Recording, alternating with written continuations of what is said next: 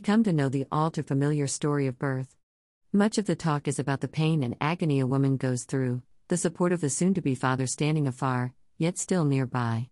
Focus is on family and new life, as it should, but I want to draw your attention to a small, yet monumental moment in the child's birth that is significant.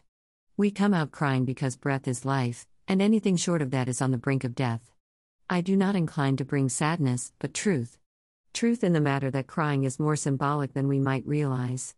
Crying says the baby is upset because he or she has lost what was once known, familiar, free from the sinful world from which every baby is born into. As the baby exists, what is the baby's protected indwelling? The baby not only enters a fallen world, but was created and born with God and family. Can I suggest that every time a baby is born, the fall of man is recaptured in that exact moment? What I mean is, the baby comes into contact with sin for the first time, and the little one expresses their feelings because he or she is not in the place that knew no sin. Could the womb be a representation of the Garden of Eden?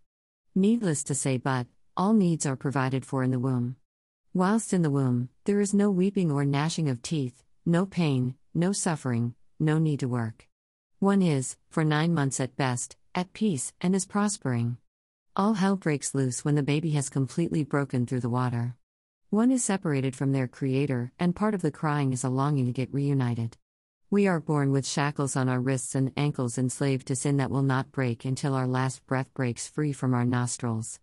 Lastly, we come out of the womb because we are naked and ashamed of what we have come into, who we are, and that we will have to live the rest of our life like this.